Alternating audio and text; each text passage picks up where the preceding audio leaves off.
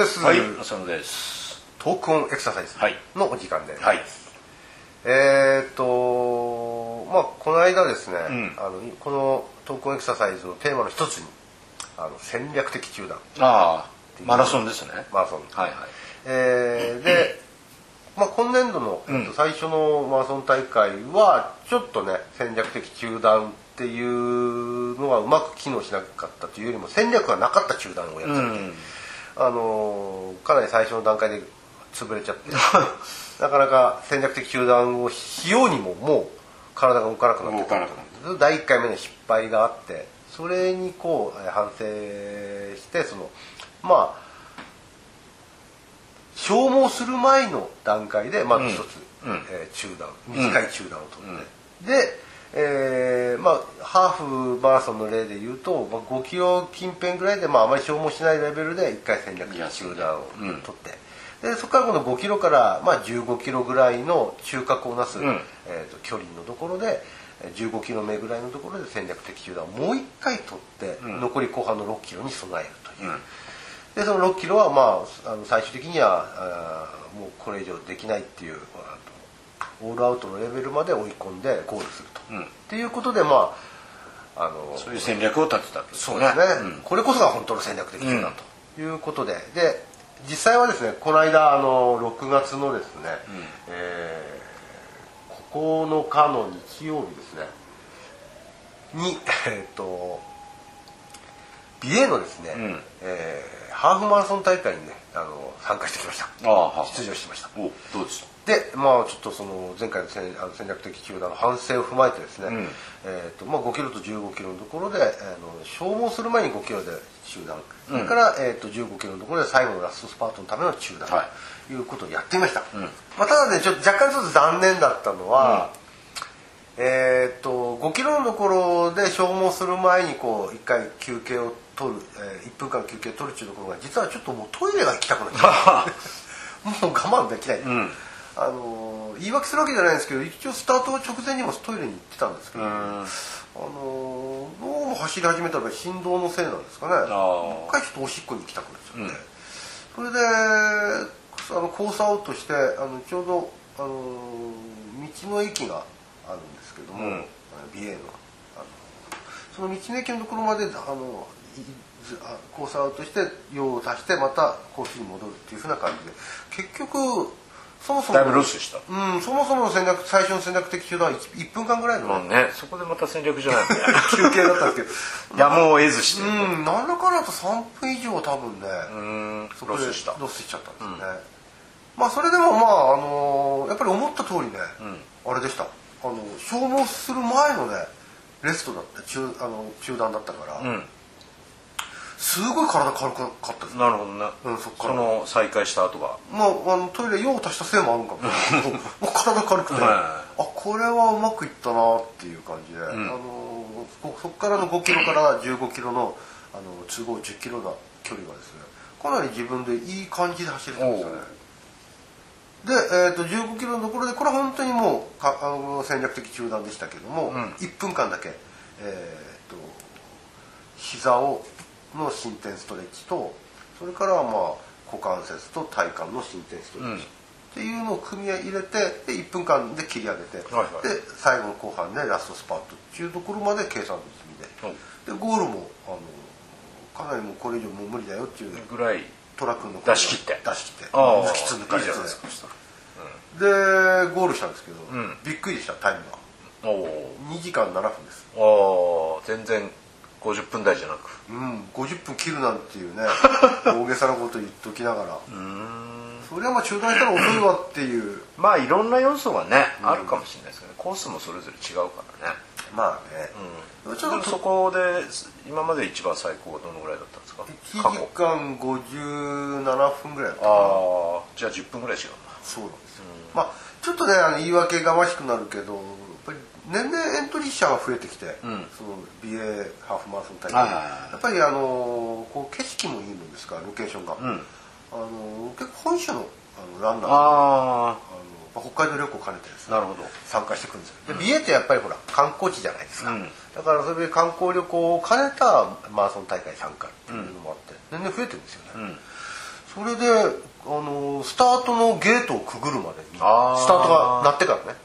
鳴ってからゲートくぐるまでに3分ぐらい。東京マラソンみたいですね。最初のね1分ぐらいのがただ歩いてるだけです。よなるほど、うん。そこれかなりロスしてますよね。そうだからかんあとそのトイレで予想以上にちょっと時間うん食っちゃったの含めると、自分の感覚ではそれでもね多分2時間で走った感覚ですね。うん。やっぱりそれだとあの元々の僕のあのベスト、あの BA でのベストタイムである1時間57分にはちょっと及ばないですね。及んでないんですよね、ねまああれですよねでも。試行錯誤の中のね、一つだから。ああはい。そう言っちゃったらもう終わっちゃいますけただね、まそうまあそのちょっと戦略的中断いろんな複雑な思いを持ってまだ今考え直してる最中なんですけども、かといって全部を否定する気にもならないし、どねうんちょっと何か発想を変えた方がいいのかなっていうところも持ってはいるし、うん。ああ。じゃあそれはちょっと後半に。後半聞きたいですね。はい。はい。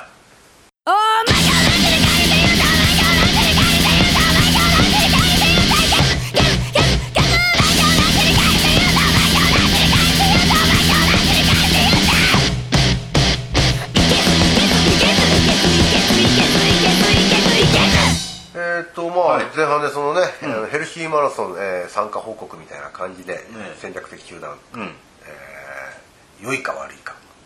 あえて止まって休む、1分ぐらいですかね。そう。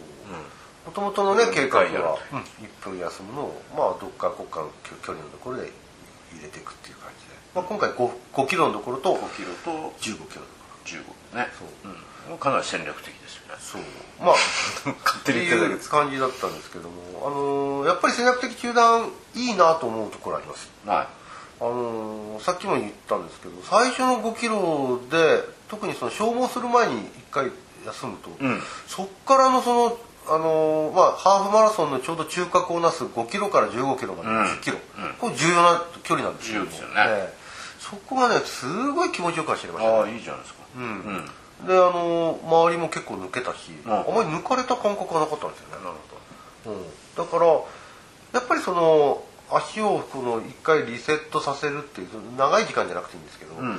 リセットさせることの方がかえってパフォーマンスを上げれると、どうん。まあ、僕たちもねあのちょっと少し軽く仮眠した方がかえって頭すっきりするみたいな感じで、そういう捉え方で戦略的中断はありなのかうなん。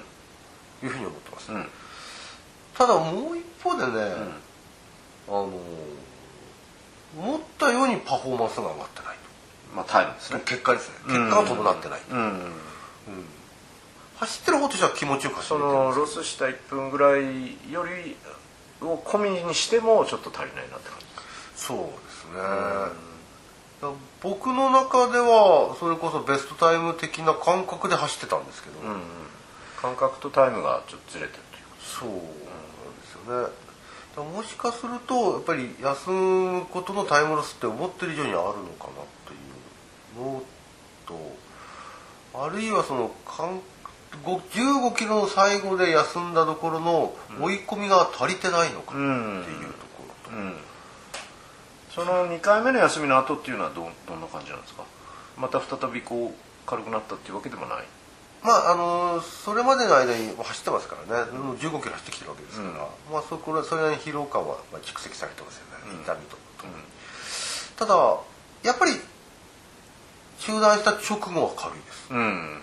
うん。だからこそ、まあ、あの意図的にねスピード上げていこうという気になるんですけど、本当はねあの2人いればいいんですけどね。うん中断した人とそうでない人といればね分かりやすい。自分がね。自分同じね。そしたら途中で抜いてるかもしれないし追いついてないのかもしれないし、それはちょっと知りたいぐらいですよね、ただこれもともとどうして戦略的中断をえー考えたかっていうと、あのハーフマラソンは大体走れるようになった私なんですけどもフルがなかなか走りきれないと、うん。えー今までも2度ほどチャレンジしたことあるけどもどれもちょっと不甲斐ない結果に終わっうんた、で知りきれなかったそうまああるいはその相当5時間以上かかって合流したとかねだけどその戦略的中断があることでそうですよね。その42.195キロをもしかしたらクリアできるんじゃないか、うん。走りきれれるんじゃないかうん。っていう気持ちがあってやったんですよね、うん。ハーフのような距離だとあまりこう良さが出ないのかな。そのなかなかタイムを上げるっていうところでは、まあ短いですからね。そうそうそう。うんタイムを上げるっていうところではちょっとやっぱりなかなか戦略的中断は良さが出せれないのかな、うんうん。どうしても休んだ分、ね。もっと早く走らなきゃいけないハーフでタイムが明らかにそれによって逆に良くなるっていう逆転現象みたいなのは起こしづらいかもしれないですよね、うん。うん。だから本当は2時間ぐらいの間隔だったんでしょう。ねでもただ一方でそのハーフですら走り終わった後のダメージは小さいんですよ。うん、あはいはい。あのー今までだったらやっぱりレース終わったら引きずるように足を 引きずるように帰っててね。次の日日の筋肉痛ももう半端じゃない半端じゃない。うん。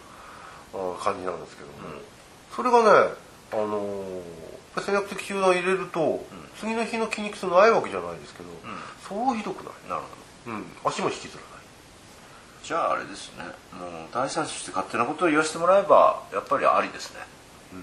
特にそれを倍にした時に生かされてくるかもしれないし、まあそれを倍やるから4回休むか3回にするかとかっていうのはもしもしくは2回なのかっていうのはまたちょっと考えなきゃならないんでしょうけどもいずれにしてもどっかでこのまあ補給じゃないですけどね、どっかでこうそういうタイミングをしないとつ続かないっていう要素はあるのかもしれないですよね。フルを走るとなそういう意味で言うとその戦略的球団の意味としては、もしかすると、まあ、今までの結果からちょっと言えることですけどタイムのためにあるんじゃなくて、うん。